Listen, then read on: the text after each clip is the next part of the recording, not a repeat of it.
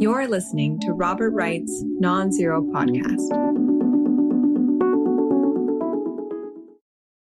Hi, this is Bob, and this is a pretty unusual podcast.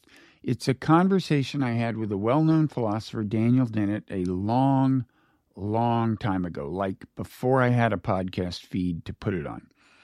I videotaped the conversation more than 20 years ago at the dawn of the age of online video, and I put the video online on my website, Meaning of Life TV, and then later I put it on YouTube, where it remains today.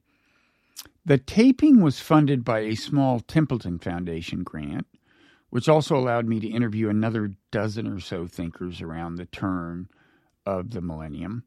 And I recently realized that I might as well, every once in a while, feature one of these conversations in my podcast feed. So that's what I'm doing today. I think the conversation with Dennett was a very good one, in part because we disagree about so much, especially the subject of consciousness. And by the way, this conversation generated a little bit of controversy. The controversy was about the part of the conversation where we talk about whether natural selection could have some larger purpose, like you know, creating intelligence or something. I argued that there was at least some evidence of such a purpose, and I took Dennett to be, after some early resistance, accepting my argument that there's at least some such evidence. Maybe not much evidence, and certainly not enough to convince Dennett that there is such a purpose, but at least some evidence. So after I posted the conversation, I wrote something that characterized Dennett as accepting my argument, and he got upset and said he hadn't, in fact, done that. Now, I still think he did accept my argument at the time, even if he had second thoughts later. At least, I think he conceded the two points that together amount to acceptance of my argument. But see what you think. Anyway, I hope you enjoy the conversation.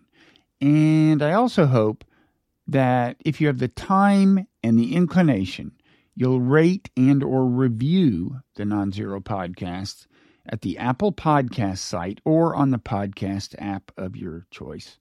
As more and more big, well-financed platforms have gotten into the podcasting business, it's gotten harder for independent podcasts like this one to get attention. And your endorsement can make that a little easier and would certainly be much appreciated. Okay, so here's the conversation with Dennett. I hope you like it. Okay, well, first of all, Dan, thanks for taking the time. you're welcome. Um, I, uh, I'm looking forward to talking about consciousness and evolution and free will, each of which you've devoted uh, at least a book to. Um, I wanted to start off though with uh, this this crusade you've gotten involved with lately on behalf of a group called Brights. Mm. Now, Interesting use of the word crusade. yes. well, a lot of people are doing it these days. Yes. Sometimes it's ill advised. Yes. In this context, I think it's it's fairly harmless. But um, the the um, uh, Brights in, in this in this context are not smart people, but it's a term that's now being used uh, to refer to people who reject supernatural explanations. That's right. And I guess loosely speaking, you could say they tend to be either agnostics or atheists. Yeah, that's right. And um, and, and, you you've said, uh, quote, the time has come for us brights to come out of the closet um, and and to demand bright rights. Um, so, for starters, uh, I'll let you come out of the closet as clearly as possible. Would you call yourself an atheist or an agnostic? Well, I don't like the term atheist because it usually means somebody who's going around upbraiding people and trying to force them to listen to his arguments for why there is no God. Um, I don't think there's a God, so I'm an atheist, but I don't, I don't make a deal of it. I think it, it, it's not that I passionately believe there is no God. It's that, of course there isn't a God, but so what? So, so the difference in your mind is not one of how confident you are that there's not a God. I mean, you're 100% sure there's not a God hundred percent. Am I hundred percent sure of anything? Okay. I'm as sure of it as I am of anything. Yeah, I guess. Okay. Uh, the but not hundred percent. I mean, the reason I right. ask is because that that version of atheism has always struck me as, in some technical sense, logically indefensible. Right? I mean, you can't prove a negative. Right. I think it was Bertrand Russell once said uh, he couldn't prove that there was not a teapot orbiting Mars. Right. So he's a teapot agnostic. I'm a teapot agnostic with regard to God too, I suppose. I can't prove that God doesn't exist. Right.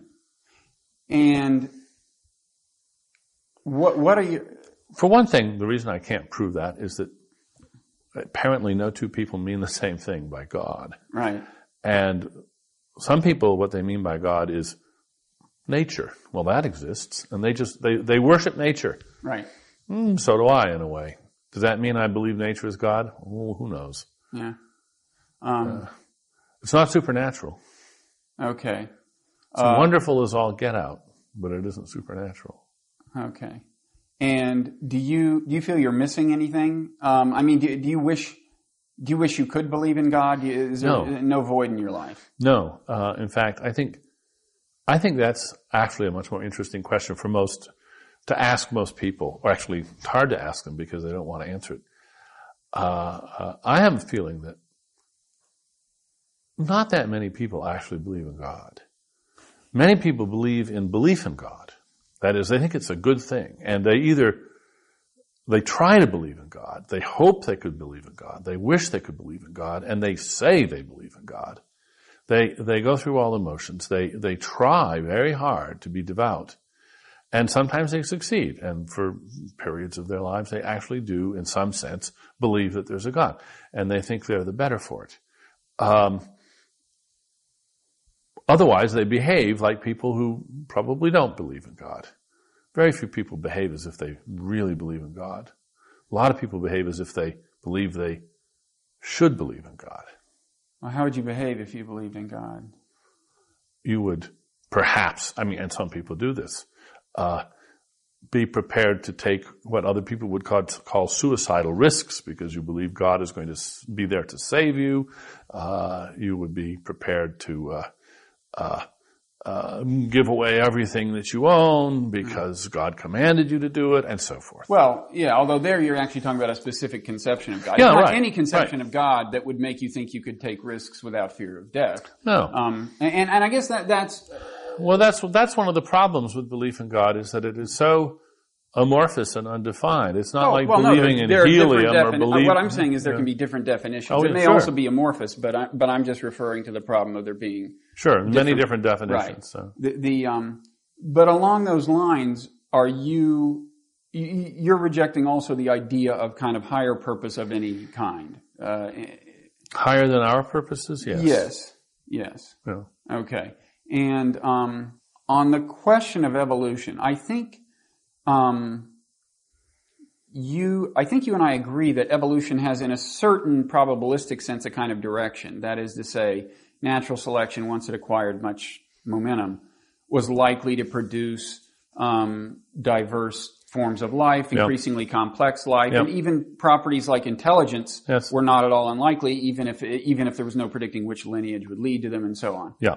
So you do believe evolution was kind of headed somewhere, Um, yeah, headed somewhere, but not by design. but not by design, and uh, uh, not guaranteed to get there in, in any finite stretch of time. Well, right. Yeah, bad Uh, things can happen. My my uh, uh, favorite image of this is um, if you think of uh, going up being the sort of rise in complexity up to intelligence uh, and so forth.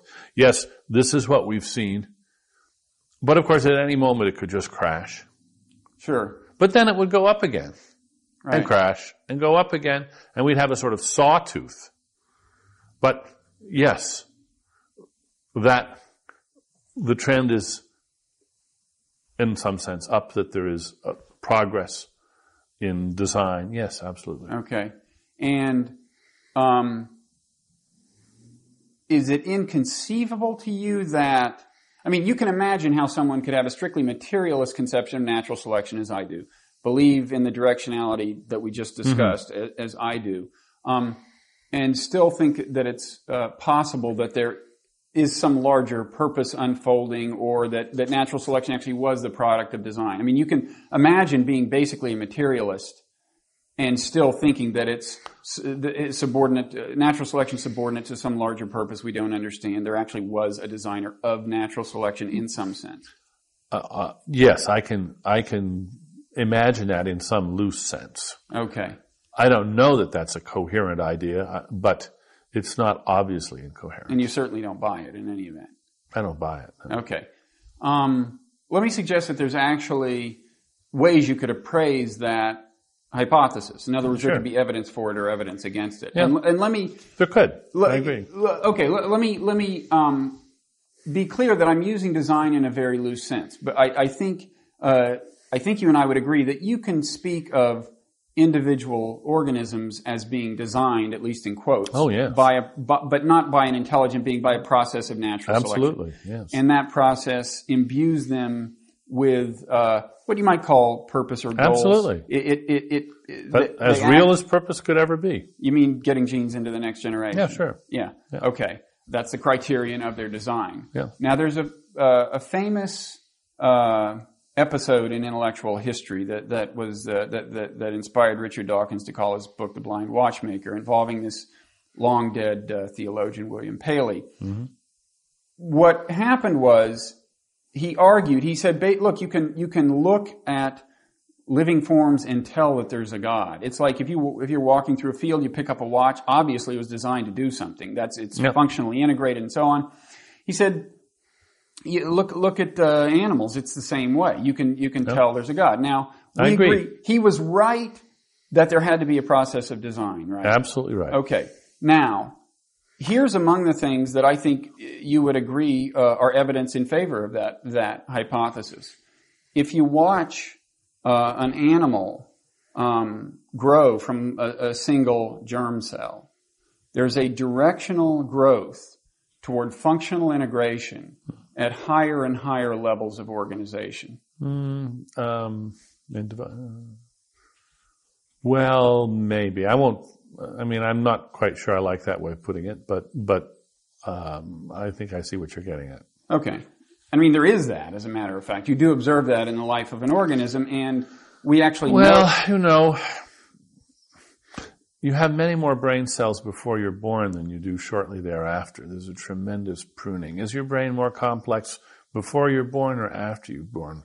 Development is not all in the direction of greater integration or greater or greater complexity in well, some regards. Some regards it's well, simplification. Much greater, much greater functional differentiation. Much greater functional differentiation, and, and, cor- and, and integration, and correspondingly functional integration of, of differentiated things. Yeah, sure. Um, and it gets bigger, and it develops a nervous system and so on. Yeah. Uh, these coherent functional things. Yeah. Um, I would submit that if you step back and observed. Uh, life on this planet in time lapse, including not just the, the evolution of human beings, but the cultural, tech, including technological evolution mm-hmm. that led to where we are today. Mm-hmm. Um, the the uh, the process would look remarkably like that. Um, and in fact, you you um, you yourself in in your most recent book, I noticed, uh, freedom uh, freedom evolves. Um, say uh, there's a sentence something like the planet is finally growing its own nervous system, us. Mm-hmm. And it's true. I mean, it looks like that, right? Yeah, and, and, there absolutely. is a functionality yeah, about yeah. it. And you agree there's been a directionality about it. Yes. So it seems to me that to the extent that's the case, uh, th- that argues, um, maybe strongly, maybe tentatively, maybe barely, who knows? But but that is some evidence in favor of the the hypothesis that natural selection, in some sense, is, is, is a product of design in some sense may have a purpose. No, I don't think that's a good argument. I think, I think it's, that remains an open possibility, but I don't think that the evidence that we have before us gives us any particular reason to think that it's more likely than not. Since the, the alternative hypothesis, namely that uh, natural selection happens because it can happen, and that's it not because it was supposed to happen and not because there's a purpose to it. It happens because it can. And since it can happen, all of the design accrual that is the mark of natural selection happens. It happens. That's all you can say. Well, it certainly follows that it will happen if you have self-replicating yeah, material yeah, um, and finite resources and so on. Um, but a, it didn't have to be the case that there was that on this planet. And in fact, it's still a little Yeah. bit of a mystery how it came to be. B, all I'm really saying is, look, you can imagine a natural selection uh, unfolding. Um, you know, it, I mean, uh, Stephen Jay Gould could have been right. It, it, it could be directionless and aimless, and and, and, and 99 times out of 100, nothing intelligent evolves, nothing complex evolves. But I'm saying that, uh, and, and if you compare that scenario with, with the alternative, which you and I both believe, that there actually is a probabilistic direction toward complexity and intelligence, I don't think that's inconsistent with, with the claim you just made that 99 times out of 100, 90, nothing, nothing intelligent evolves. well, That, that's probably true too. Well, but you agreed that there is a probabilistic. dire- I thought you said earlier. Actually, it was it was likely to lead to greater complexity and intelligence. No, over the long, long, long run. Well, that's yes. what I mean. But I mean, in the same way that uh, most of the organisms that have ever lived on this planet died childless, and most of the lineages that have ever started off are extinct. right. And so much more than 99 out of 100 of the lineages that have ever uh, evolved have extinguished themselves without ever leading to intelligence. Well, well, so intelligence is sure. is the is the rare thing. Yes, but it's still this.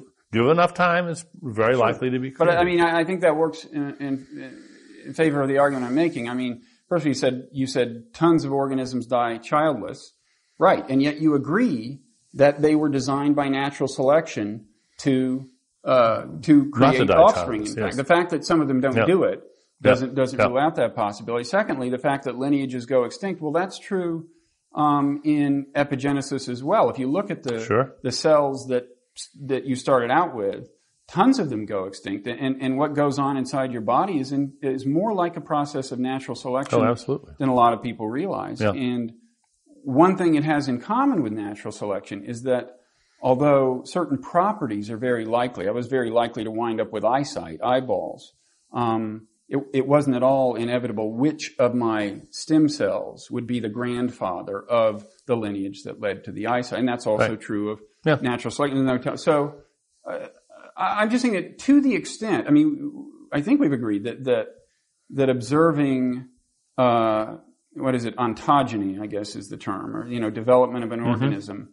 Um, that does, it has its its directional movement toward functionality by design, and that's in fact the hallmark of design. Would you agree to the extent that natural that evolution on this planet turned out to have comparable properties, that would work at least to some extent in favor of the hypothesis of design. Um, To some extent, to any extent. Yeah, I guess. Yeah. Okay, I'll declare victory and go home. Now we can talk about something else. Okay. Uh, because after that, it at least becomes an empirical question and, and something you can argue Sure. about. Yeah. Um, unfortunately, we only have one case to study, whereas when you're looking at individual animals, you can you have Yeah. many more. Um, your your book on free will, um, the the you're framing uh, the issue of free will in a very what will strike most people as an unusual way. People usually think of free will as opposed to determinism. Mm-hmm. Of course, by determinism, we mean the idea that basically the rest of the future of this universe is inevitable because the universe is this mechanistic thing. It works according to rules. And in principle, if you understood the, everything about the state of the universe and everything about the rules that govern it, you could predict what happens tomorrow. And that includes people's brains. They're deterministic. And so free Yeah. will is kind of an illusion because of determinism, because of the truth of determinism. That's the argument, traditional argument against That's free will That's the traditional argument, yes. you're saying, I think you're saying that actually the two are compatible in some meaningful sense of both terms. Absolutely compatible, Okay. yes. So, I'm just a compatibilist. There've been compatibilists for hundreds of years. Um, but I'm a little different from most of the earlier compatibilists in that I want to deny flat out a premise that you started with, that you mentioned yourself just a minute ago. You said the future is inevitable if determinism is true. Uh, first of all, I want to say that phrase, the future is inevitable, just doesn't mean anything. Um, we, we can't talk, the future, the future is going to happen, uh, whatever it is. And that's true whether determinism is true or indeterminism is true. There's going to be a future. Now, in what sense could you talk about the future being inevitable? I don't know. What we have to talk about is particular events being inevitable and or particular types of events. And in order to see what the word inevitable means, you have to take it apart. And oddly enough, although the word trips off the tongue of everybody who writes about free will and determinism, uh, hardly anybody's ever looked at it. But of course, what it means is unavoidable. I mean, evitable, inevitable, avoidable, unavoidable. That's all the word means. But now, to avoid something, this is something that an agent does, an avoider. You don't So- mean you don't mean a literary agent here, No, I mean, I mean like although a, sometimes they, they avoid. Sometimes they avoid. No, I didn't have literary agents in mind. I had uh, or secret agents, uh, although those are both agents. Uh, I mean agent in the broad sense of being uh, an actor that has some sensory capacities and some goals, and that acts in the world to uh, accomplish its ends. Okay. Um, now, are there agents that can avoid things? Sure. Tons of them. And in fact, the reason you have to look at free will from an evolutionary point of view is that's remarkable. That, that there are agents that avoid things is a remarkable fact. And there's many more avoiders now than there used to be. And they're much better at avoiding than they used to be. And in fact, uh, it's as good as, as a definition of intelligence to be uh, an expert avoider, to be able to foresee far into the future, to see things coming down the pike, and to take steps in a timely way to prevent those bad things from happen happening, and in order to foster things that you want to happen. Um, uh, we don't have a, a good uh, parallel word. Uh, What would it be? Enhancer, uh, uh, probabilifier. Um, uh, there's there's no uh, uh, we avoid harm what and we and we try to get the good um, but uh, but there isn't a, a single verb for for what we do with regard to good things the way there is for avoiding the bad but now that means that the whole concept of inevitability gets its meaning from the perspective in which a perspective in which there are agents in which there are agents that might want to avoid something. And it might be in their power or it might not. Now there's if we start looking at particular worlds with particular agents and particular circumstances in them we can now start saying well in this world what things are avoidable? What kinds of things are avoidable by this agent given its powers and its circumstances and the answer may be, well, if you throw a brick at it, it can duck. Because uh, because there's enough light so it'll be able to see the brick and its nervous system is good enough and its reflexes are fast enough so that it's pretty good at avoiding bricks. However, uh, random lightning bolts is no good at avoiding those. You know, it's just doomed. If if there's a lightning stroke coming up in its future, it's it's toast. There's nothing you can do about that. But if you if you try, uh, uh, you know, to throw a spear at it or something, your chances of, of succeeding are, are, are next to nil because it's such a good spear avoider. Now, in order to be able to talk this way, in order to partition the universe into the things that are inevitable for that or agent or evitable by that agent, uh, we have to have a way of talking about evitability and inevitability in a in a deterministic world. Now, since there's plenty of evitability in deterministic worlds that we can define, the implication, you know, determinism implies inevitability is just false. It's just a mistake. It's a, it's thousands of years old. It's not been pointed out. It's just a mistake. So natural selection creates harm avoiders. It's Uh, and- natural selection is an explosion of evitability. We've had huge increases in the degrees of freedom. The powers that the products of evolution have, the accrued powers, uh, this is one of the most obvious facts in the physical world. It's this growth of evitability. Now, now, if evitability if you look at inevitability in that way, then you see that just the, the, the traditional philosopher's notion of inevitability just isn't in the same picture. And, and you could say that we are future alterers, at least in the sense that had we not evolved the capacities we have for harm avoidance, yeah. the future would have been otherwise. And, and you have to be very careful when you talk about future alterers. Right. Because what are you going to change the future? From what to what? since it hasn't happened. But you can talk about yeah. what it would have been had I not evolved my That's uh, right. yeah. whatever it is I use to avoid harm. Um, but of course, the reply you get from people is, yes, but you're still saying that given the fact that I have evolved these things, given the condition in which I wake up this morning, yep. and the way my brain is inclined to use these things, the future is inevitable. And my mm-hmm. feeling that I, that that I need to, uh, well, you, you, certainly hear this as a reply. You right? certainly do, but but I'm going to say, what on earth do you mean my future is inevitable? Well, but that again, if you knew that, that an omniscient being could predict what's going to happen today, and there's no possibility that I will behave in a way that's going to change, that's going to make, that's going to falsify that prediction. That's what people mean. Well, first of all, that would be true, if I understand you right, in an indeterministic universe too. Well, no. In that universe, the omniscient um, being would, would take would do the calculation and go, "I think this is going to happen," but whoa, caprice enters the picture magically. No, the om- the omniscient being is going to know the future. Well, no, omniscient about the present, I mean, and the laws that govern the present. So okay. you mean a Laplacian demon? Yeah, Laplacian, yeah, calculator, and then, but lo and behold, uh, t plus one after the prediction is made, caprice enters the picture from we know not yeah. where that's the traditional conception of free will. And, and, and people have to let that's go of a, that. That's a traditional conception of free will. Right. And what I'm arguing is that it's, uh, it's gratuitous. It, it does not, the motivation people have imagined for it is simply mistaken.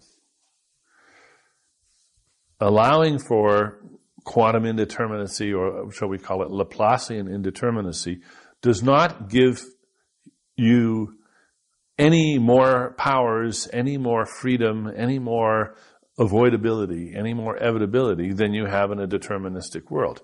It's just an illusion to think that it does. Okay. You say in the book that, and this is maybe one example, but uh, that uh, free will lacks the tra- your conception of the kind of free will that's viable uh, lacks some of the traditional properties mm-hmm. associated with free will. Have we yep. already covered all the traditional properties, or are there other things people are going to have to let go of? Um, I, I'll let other people make that calculation. I've tried. I mean, what, what I claim is that all the varieties of free will that are worth wanting, we can have in a deterministic world.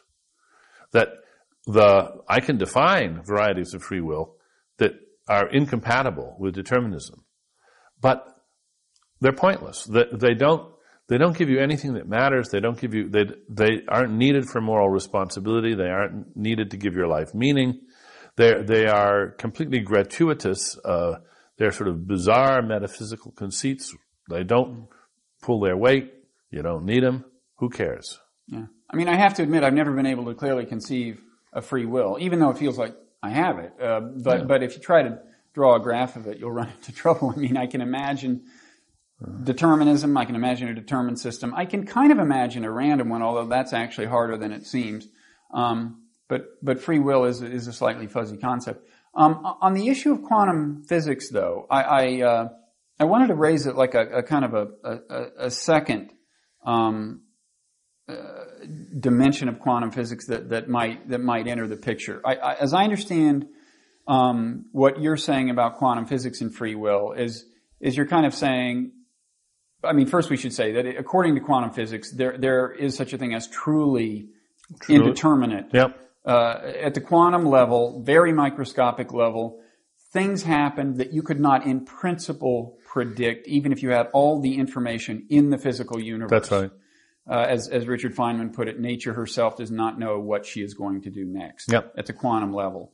And some people have tried to use that to bring free will into the picture because mm-hmm. it is anti-deterministic I think I agree with you that look, lots of random fluctuations, even in the brain, if they're truly random, don't amount to what people usually mean by free will. Good. So we don't need randomness, or at least randomness can't give us free will.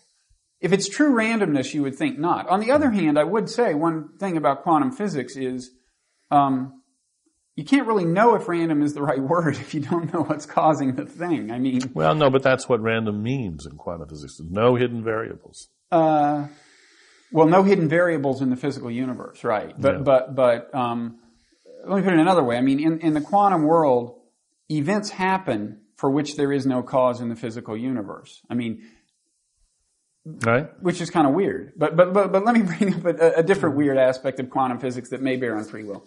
Um, the uh, it's this business of the idea that the process of measurement or observation brings uh, quantum reality into definite existence. Okay, that that this is one interpretive. We're already getting into the interpretive yeah, part of quantum say, physics, yeah, of course. yeah, yeah. And, uh, but, but there are- Collapse of the wave packet. Right. Yes. There are reputable physicists who, who say this, and there are two different ways to put it. One is that uh, it's just that the, the quantum, uh, a quantum particle or whatever encounters a macroscopic measuring device, and that alone causes it to assume finite form. But some serious physicists think, no, you actually need a, like a conscious being observing the measuring device to bring the thing into uh, reality. Now, if uh, into fixed uh, finite reality, if they're right, that would seem to me to open up the possibility of free will in a different sense. I mean, what they're what they're saying is that there's something you know we don't entirely understand about uh, sentient being. I mean, Yes, yes, I can see where you're going. Okay. And and uh, um, by by wedding two bits of magic together, you're going to say it's not magic. By letting consciousness be a sort of mysterious and magical property, and saying that qu- uh, uh, quantum uh, enlargement, in effect, depends on consciousness, uh, you nicely tie together two uh, two themes, uh, and I think uh, uh, they're both. Uh, this is just magical thinking, and we and there's no reason to believe believe either side of it. okay, That is that is.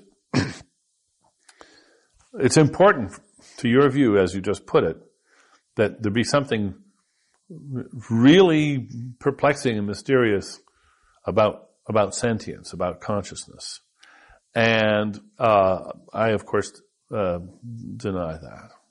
yeah, okay. Well, I'm uh, okay. We've gotten to the part of the discussion where I'm afraid we we have to talk about consciousness. Well, I'm I- afraid so. I always prefer to avoid this because you can you can talk about it for a long time without making any progress. It's that kind of subject. But uh, since we do disagree about it, maybe we'll we'll generate heat if not light. Um, and w- what you've just alluded to, uh, you just um, kind of called me a, a Mysterian. Uh, and in any event, you called me that in your last book, so so so it's an official uh, Yeah, it's an official allegation, Yeah. which I actually uh, don't really deny. I mean, a Mysterian in this context, uh, at least as I understand it, is somebody who believes that consciousness is really mysterious.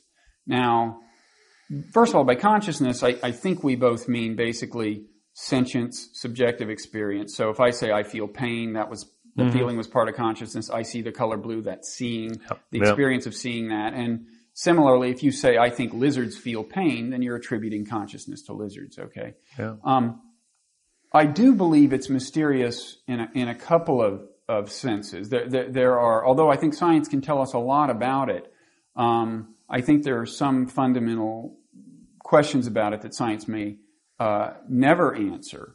Um, you uh, you think consciousness is more like just a puzzle. There are pieces to be worked out, detail- details to be yeah. worked out, but we get the big picture.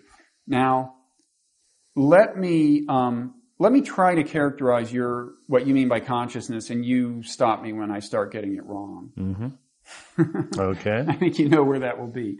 Um, the the uh, okay, you believe that that consciousness is a brain state, or is the brain, or is the state of the brain. Uh, and you don't just mean consciousness can be explained in terms of the state of the brain. Um, I mean, I, I, I believe that, or at least I assume that. I don't really know what to think about consciousness, but I, I, I, I, it's certainly plausible to me that whenever I feel pain, you could point to the part of the brain that's causing that feeling. Whenever I see something, you could, so that I could map my consciousness one to one onto my brain functioning.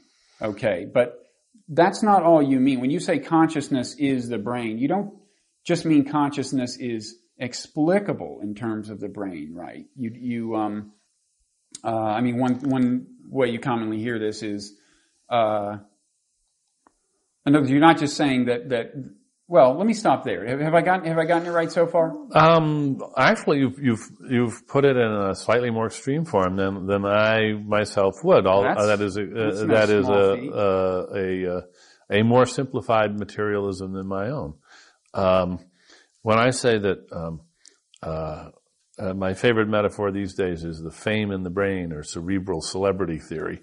It's that is that what what consciousness is is the relative political influence or fame of structures in the brain that uh, win out in competition against rival structures for domination of the brain's activities in various ways. That's putting it uh, uh, very programmatically, but basically it's saying that in your head there's a sort of turmoil going on, the pandemonium, and there's many different contentful events vying for king of the mountain, vying for control. Okay. And the ones that win, and the, by default, something always wins uh, when you're when you're awake, and that's what you're conscious of. And it's not that when it wins, then consciousness happens, or it you know it kindles some further thing that's conscious. That's just what consciousness is. It's not as if an extra process has to happen. Winning, that's it, and then the next one that wins, then it's conscious. So, for instance, a robot that instantiated this sort of competition in its brain would be conscious. Um, Absolutely. Well, but we can build robots now that do these kinds of things, that have competition among theories about the world. Are you saying they're conscious? Um, they're, they have the right sort of competitive structure, but there isn't the complexity there. I suppose in a little way they're conscious, but, but, but not in a very interesting way. It's the right sort of thing. So there may be conscious computers right now, according to your view. There, there, you say you suppose there are, so there probably are conscious computers. in in the sense that extremely rudimentary versions of the architecture that I say consciousness is exist. That's true. Well, But- in, but in the sense but- that I mean, you're saying it's true. Then I mean, you're saying according to your conception of what consciousness is, there are now conscious machines in the world.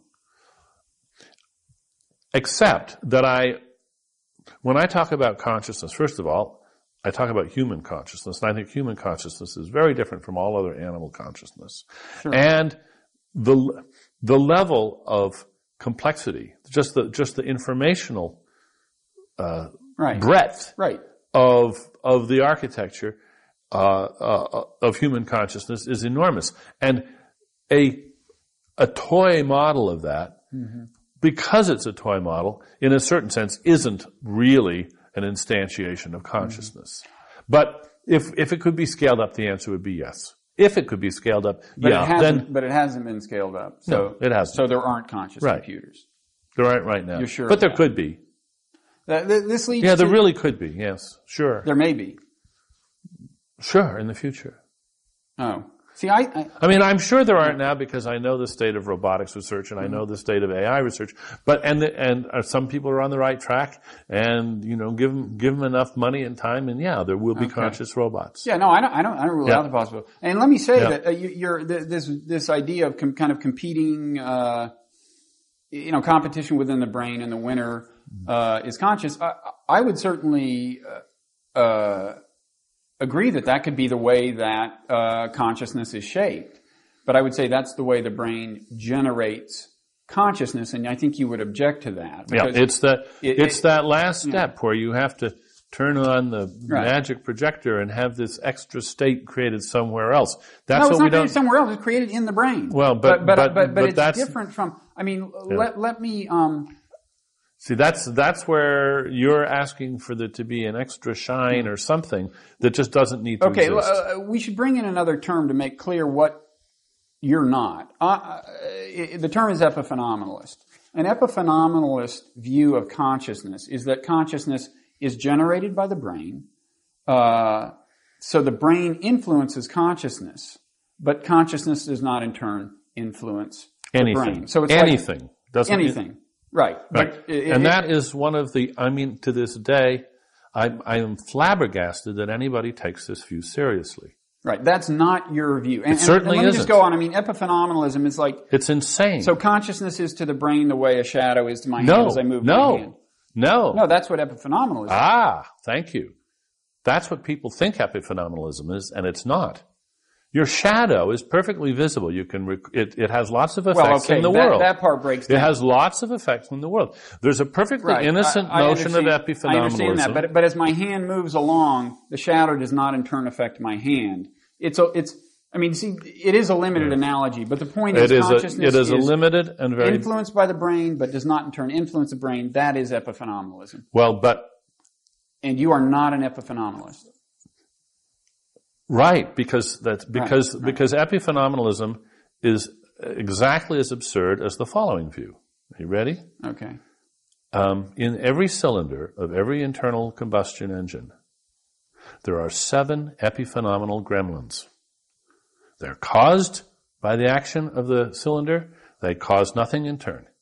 They are undetectable by any machine, by any test. There couldn't be a gremlinometer.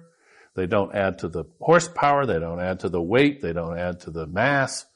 They are completely bothers epiphenomenal. You, what bothers you is that, that in this view, in the epiphenomenalist view, consciousness cannot be detected uh, by any scientific means. by, by any means at all. Right, but you got to understand. Well, That- no, it's detectable by the person. No, no, no, no, no. Yes, trust That's me, I'm no, that's that's the mistake. Because if that were true, then you wouldn't be an epiphenomenalist. Because if the fact that you're now telling me that you detect your consciousness is an effect of your detecting it, then your detecting it is an effect of the epiphenomenon, and Well- that's ruled out by definition. Well, that's the now, trouble. now you've gotten. That's an interesting. That's the that trouble I've with thought about a lot. epiphenomenalism is it's an That's- incoherent well, that- view. Okay, okay, but, it, but but here's the interesting thing. I've thought about this a lot lately. that in the human species, I mean, even if you're an epiphenomenalist in in this sense, okay, you think when pain, subjective pain arose in a lizard or in a worm or whatever. Okay, let's go back millions and millions of years in natural selection. Subjective experience arose as an epiphenomenon. Okay. Uh, and you can imagine that, right? You can imagine that a No, worm has an epiphenomenal consciousness. No, I can't. I- Why not? Because, because, I'll say it again slower, I guess. The, the very concept of epiphenomenalism, of effects that have no effects, Yeah. is completely unmotivatable. Always. Always. Always. What does that mean? It means you agree, I think, that the view that there are seven epiphenomenal gremlins in every cylinder is, is a view that is not to be taken seriously, right? I, it doesn't seem likely to be true to me. Well, compare it with the, that there's six epiphenomenal gremlins, or three, Equally or seven. implausible.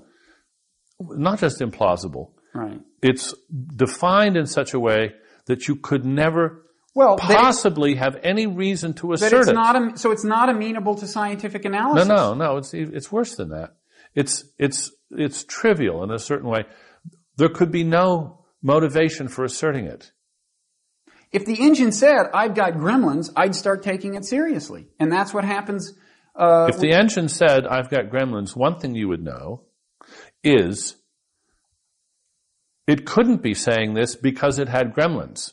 Because if there were gremlins, they wouldn't be causing it to say it because that would be no, a that see, would be a def, that, would is- be a, that a contradiction. point. Your, your critique of epiphenomenalism does become relevant when you have organisms talking about their consciousness. But tell me how it doesn't make sense in an earthworm or a lizard. I, I say, look, the lizard, okay, it, it, it, it's, it sticks out its paw in, into a fire and it retracts the paw. Yeah. Now, it feels pain at that moment. And I think the pain is an epiphenomenon because what's really happening functionally that gets it to hmm. retract its paw is this physical information hmm. goes up and down, blah, blah, blah. Its feeling of pain is a kind of shadow of that. Now, why could that not uh, be the case? Don't, don't get into gremlins. Just tell me, in the case of the lizard, where is the logical contradiction there? Well, because we don't know what you mean by by its feeling pain in addition to the events going on. Maybe you know it what just pain is. feels like. Uh, I assume, I assume lizards, if, if they feel pain, and you, you believe some non-human animals feel pain, Yeah. Feel something like it feels to us, okay? But- so, but I- I that mean, doesn't get us- We can't know, but, but you're, that doesn't get us to epiphenomenalism. It just gets us to sensation. well, right, but we're and- talking and- about a sensation that I'm positing is an epiphenomenon. Well, but that's what we don't know what that means yet. we, we do know what epiphenomenon means. Well- it is well- caused by, but does not in turn influence. Well, but let's then let's then note that if it doesn't influence anything, right, then it doesn't influence the lizard. right. So it doesn't, for instance, cause the lizard to believe it has pain. No, lizards don't think about that kind of No, and so in fact, the lizard is completely clueless with regard it. It is. That's it is the a lizard, lizard. and the lizard, the lizard's own mental state is precisely as if it didn't have a sensation of pain. No, its mental Oh. state is not. Well, now you're then you're contradicting yourself. No, its mental state is the consciousness. Of course, its No, but consciousness now is you're influenced. you're just you're, No, well. Oh, no. but now you're just helping yourself to dualism. well, epiphenomenalism is a kind of dualism. It's just Well, not but the- interactionist. Well, I, I mean, look, the, the, inter, the, the causality moves in one, one direction Well, with epiphenomenalism. Mm.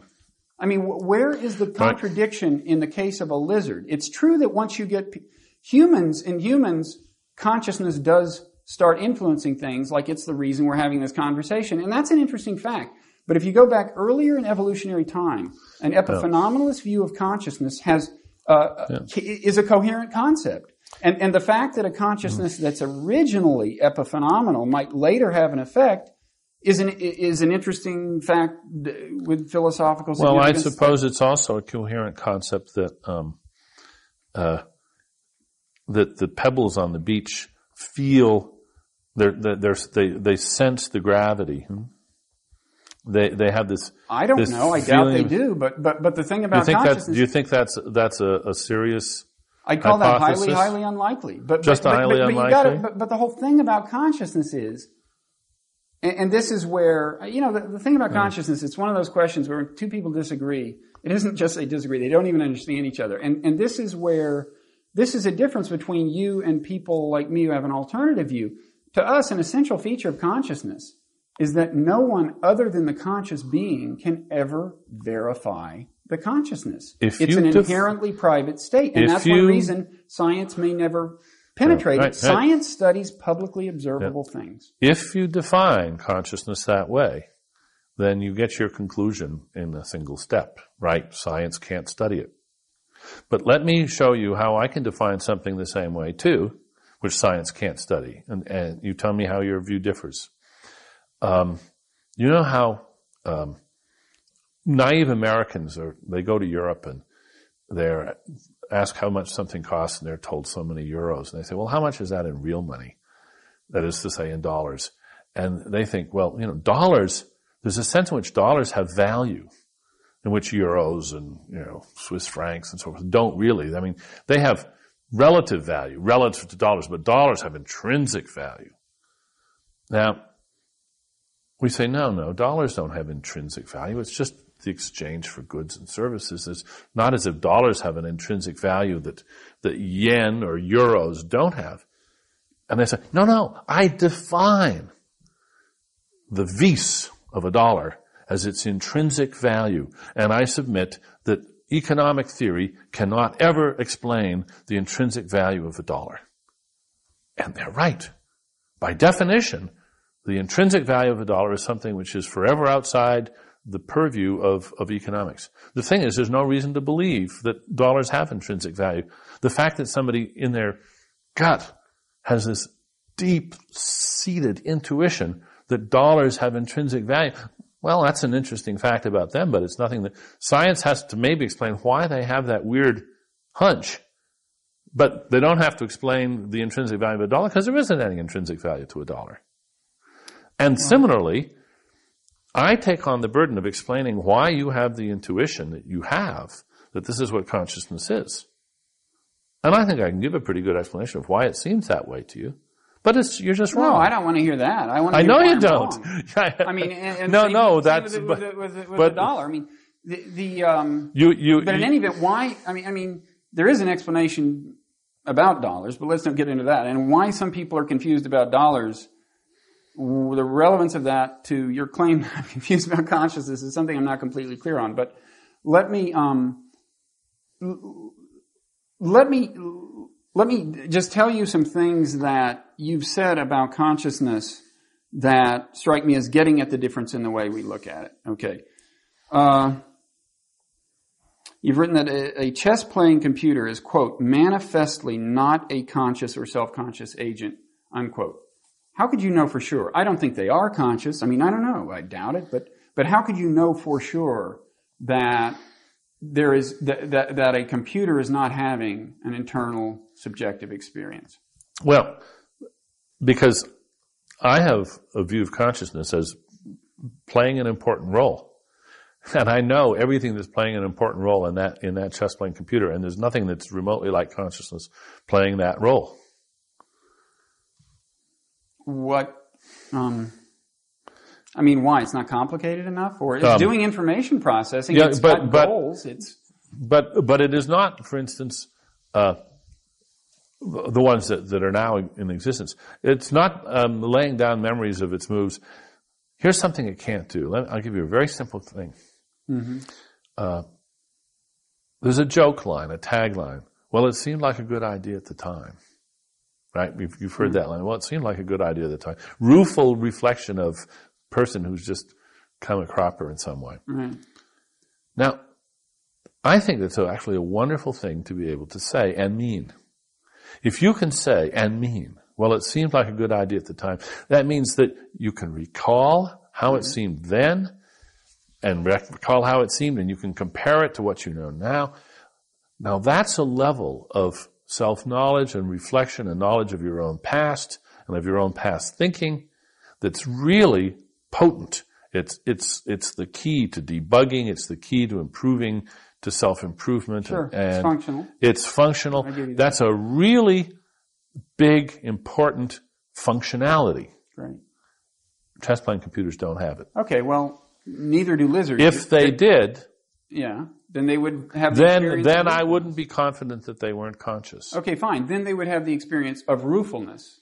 But and of but, being able to reflect on I their mean, past lizards thoughts. presumably don't have ruefulness either. But but That's you right. agree that lizards may experience pain. So why? In one I sense, mean- and I in one sense, I- no. That is that is. I think it's. Say, I actually don't agree to any sort of categorical statement like that because I don't think you or I have figured out what we jointly mean by that.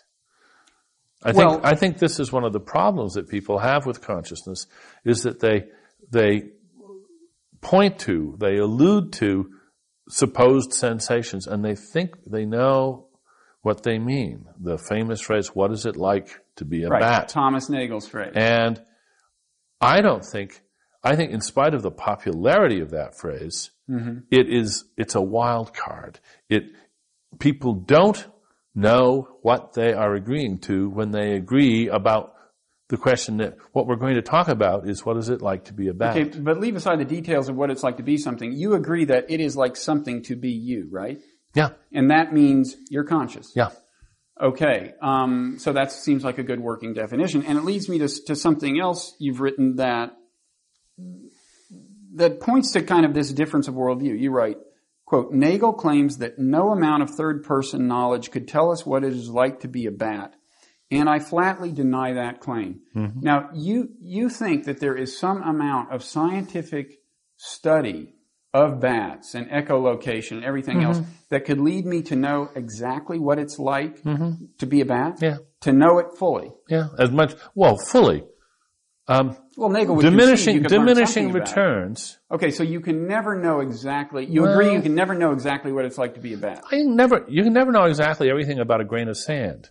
Well, in That's principle, the only- you could. In no, principle, Everything, everything, everything. Uh, From the, you know, everything about that grain of sand, from the Big Bang to the heat death of the universe. oh, the whole history of it. That's in every. principle, in principle, yes, you could follow the molecules. Mm. Um, Okay, then in principle, you could know everything it's like to be a bat. but you realize why most people think you just couldn't. I, I, I mean, I mean, I realize that many people think you just couldn't, but I think that's a I think that's a shibboleth. I don't think that's I think that's an intuition but I mean, which is which is uh, honored by tradition, but has nothing much going for it. but you agree that I can never know really what it's like to be Dan Dennett. No, right? I don't agree with that. You think I can know fully, thoroughly, exactly what it's like to be you? In principle, sure.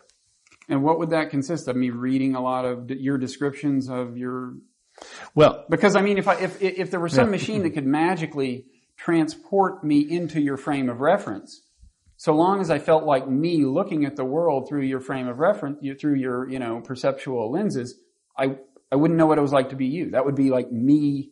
You know, I mean, yeah. then and that and that's why a lot of us think uh, consciousness is this inherently private thing that is Well- just well- not amenable to scientific analysis in the way that a grain of sand. The thing about a grain of sand, whatever the extent to which we can know it, you and I can know it equally. Okay, Yeah, yeah. that's not true of your consciousness. Well, it's it's um, uh, it's circumstantially true that I know a lot more about what it's like to meet me than you do because I hang around with me all the time. And I would uh, go further than that. I would say you are. You. well, um, uh, no. In fact, is uh, that that's not the point. The point is that um, uh, somebody else, you know, my wife, say, can know things about what it, what it's like to be me that would never occur to me to reflect on. But she's right, I'm sure. And and uh, if it's a horrible thought.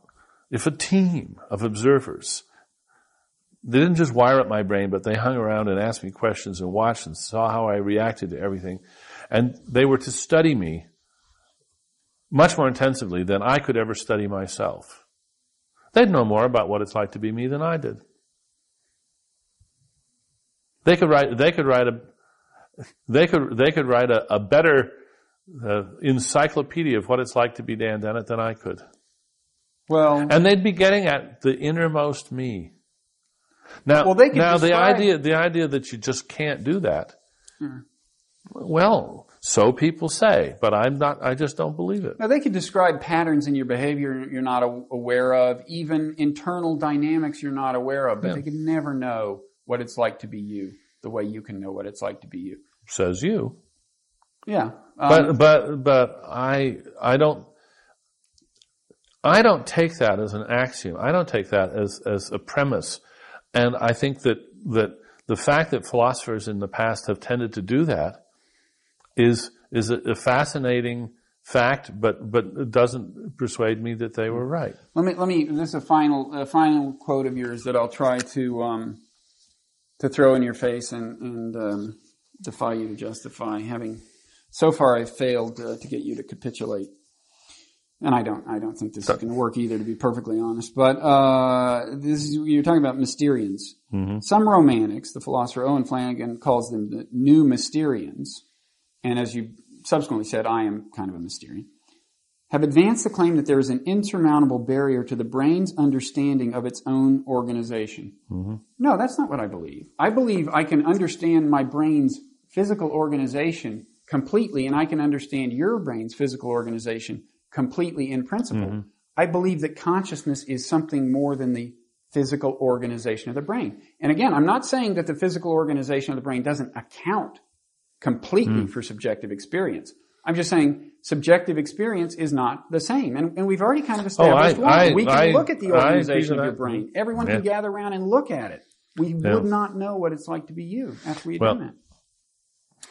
There's a passage in your book where you say um, that the the more uh, Dennett and others um, say that consciousness is just an event going on in the brain, the more I come to realize that what they're really saying is that consciousness doesn't exist. Yeah, I, it's a footnote of, of my book. It's a in- footnote. It's in Nonzero, but Yeah. um, but it's it's true that when I read quotes like the one I just read, where you where you seem to equate knowing about the consciousness of a being with knowing the organization of its brain, uh, that I, I do start suspecting that. And, and you say things like consciousness is, you've said things to me like consciousness is the brain. Well, or consciousness is the state of the brain. Well, if consciousness is the state of the brain, why come up with another word for it? I mean, I, I, think we can talk about the state of my the engine of my car, and I don't. And given and, and if you said, well, let's use the word consciousness to mean that, I'd say, what do we need with a new word? I mean, it's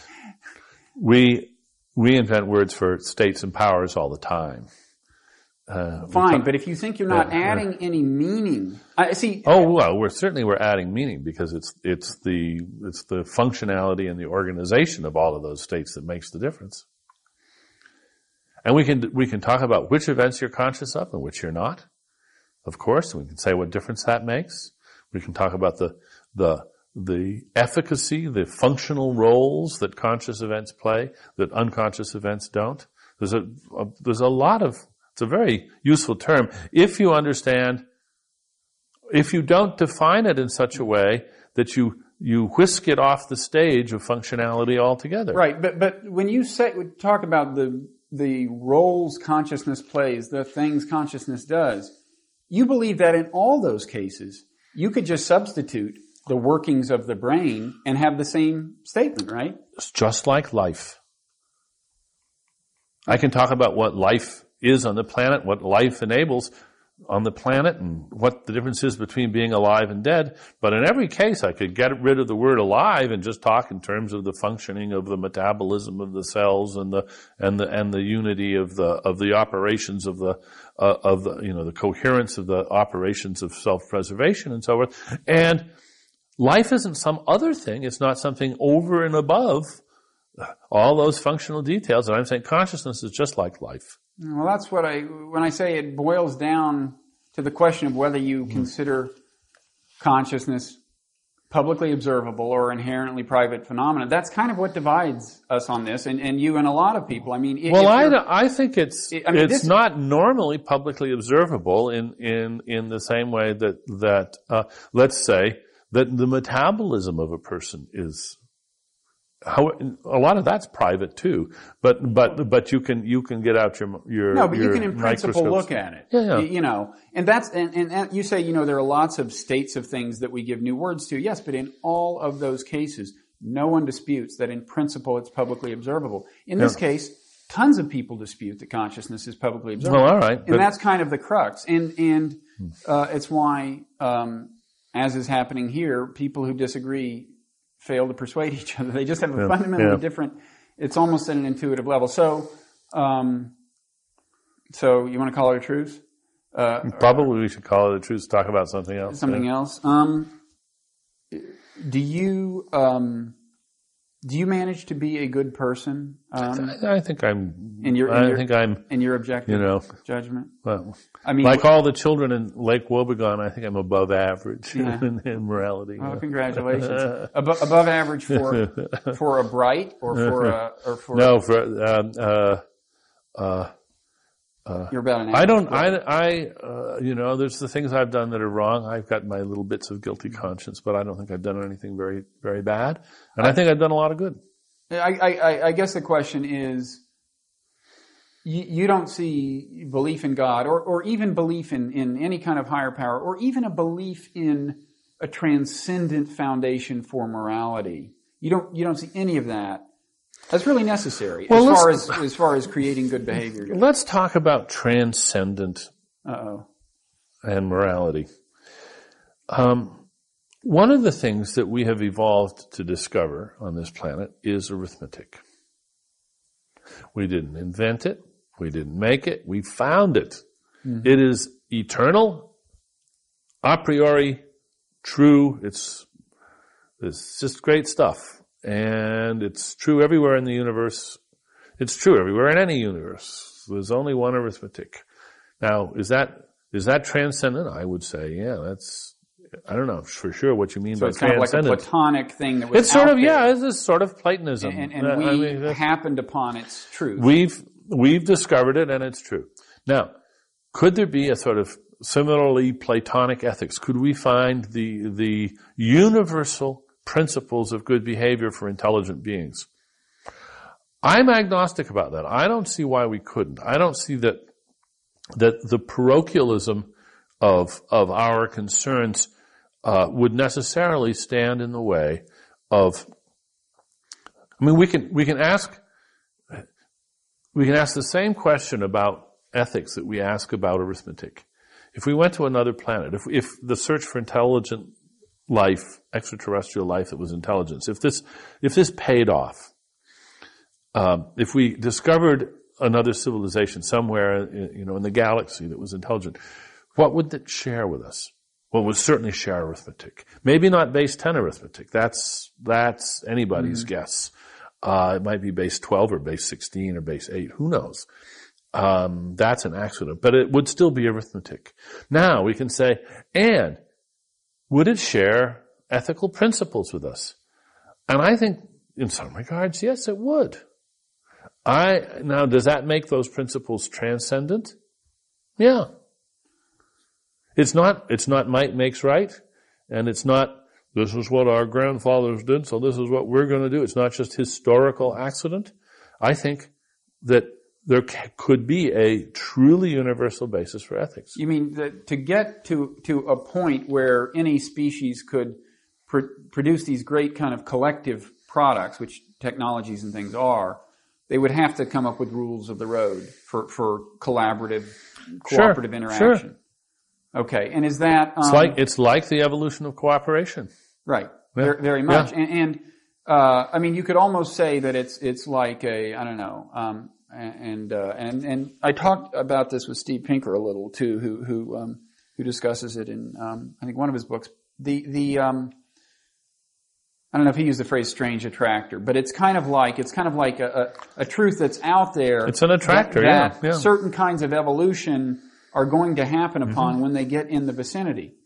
Now, it's what I call a good trick with a capital G, capital T in Darwin's Dangerous Idea. Right. There are these good tricks of design which are going to be discovered again and again and again because they're simply they are the eternal good tricks. Arithmetic's one. Yeah. I think ethics now, is another. Now, that, now, now what if what if uh, somebody noted this by way of suggesting that that adds to the evidence that evolution had some purpose. If it naturally happens upon something that even you would agree is moral truth, okay? Natural selection produces, is likely to produce a species that happens upon moral truth. Doesn't that lend credence to the argument that maybe there was some point to the whole exercise? I don't think so. No. I was kind of thinking you might say that. I don't no, know. No, it just happens. And we can explain why it happens. Um, does, uh, does death bother you? You, you, you said that one definition of a, of a bright, this, this, uh, this emerging interest group to which you yeah. proudly belong, um, is that they don't believe in life after death. Yeah. Is that, would you rather there were life after death?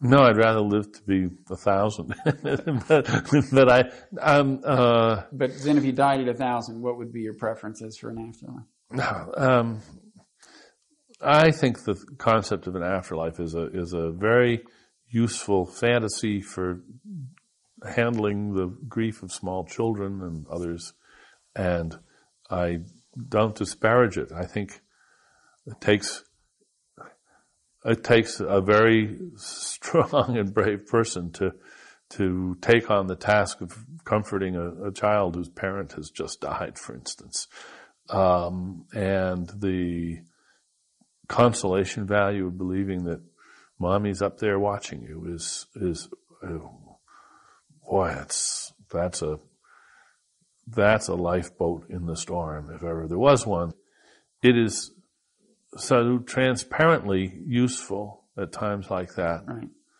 that um, I dare say that is enough to explain its popularity as an idea uh, for our species for all time.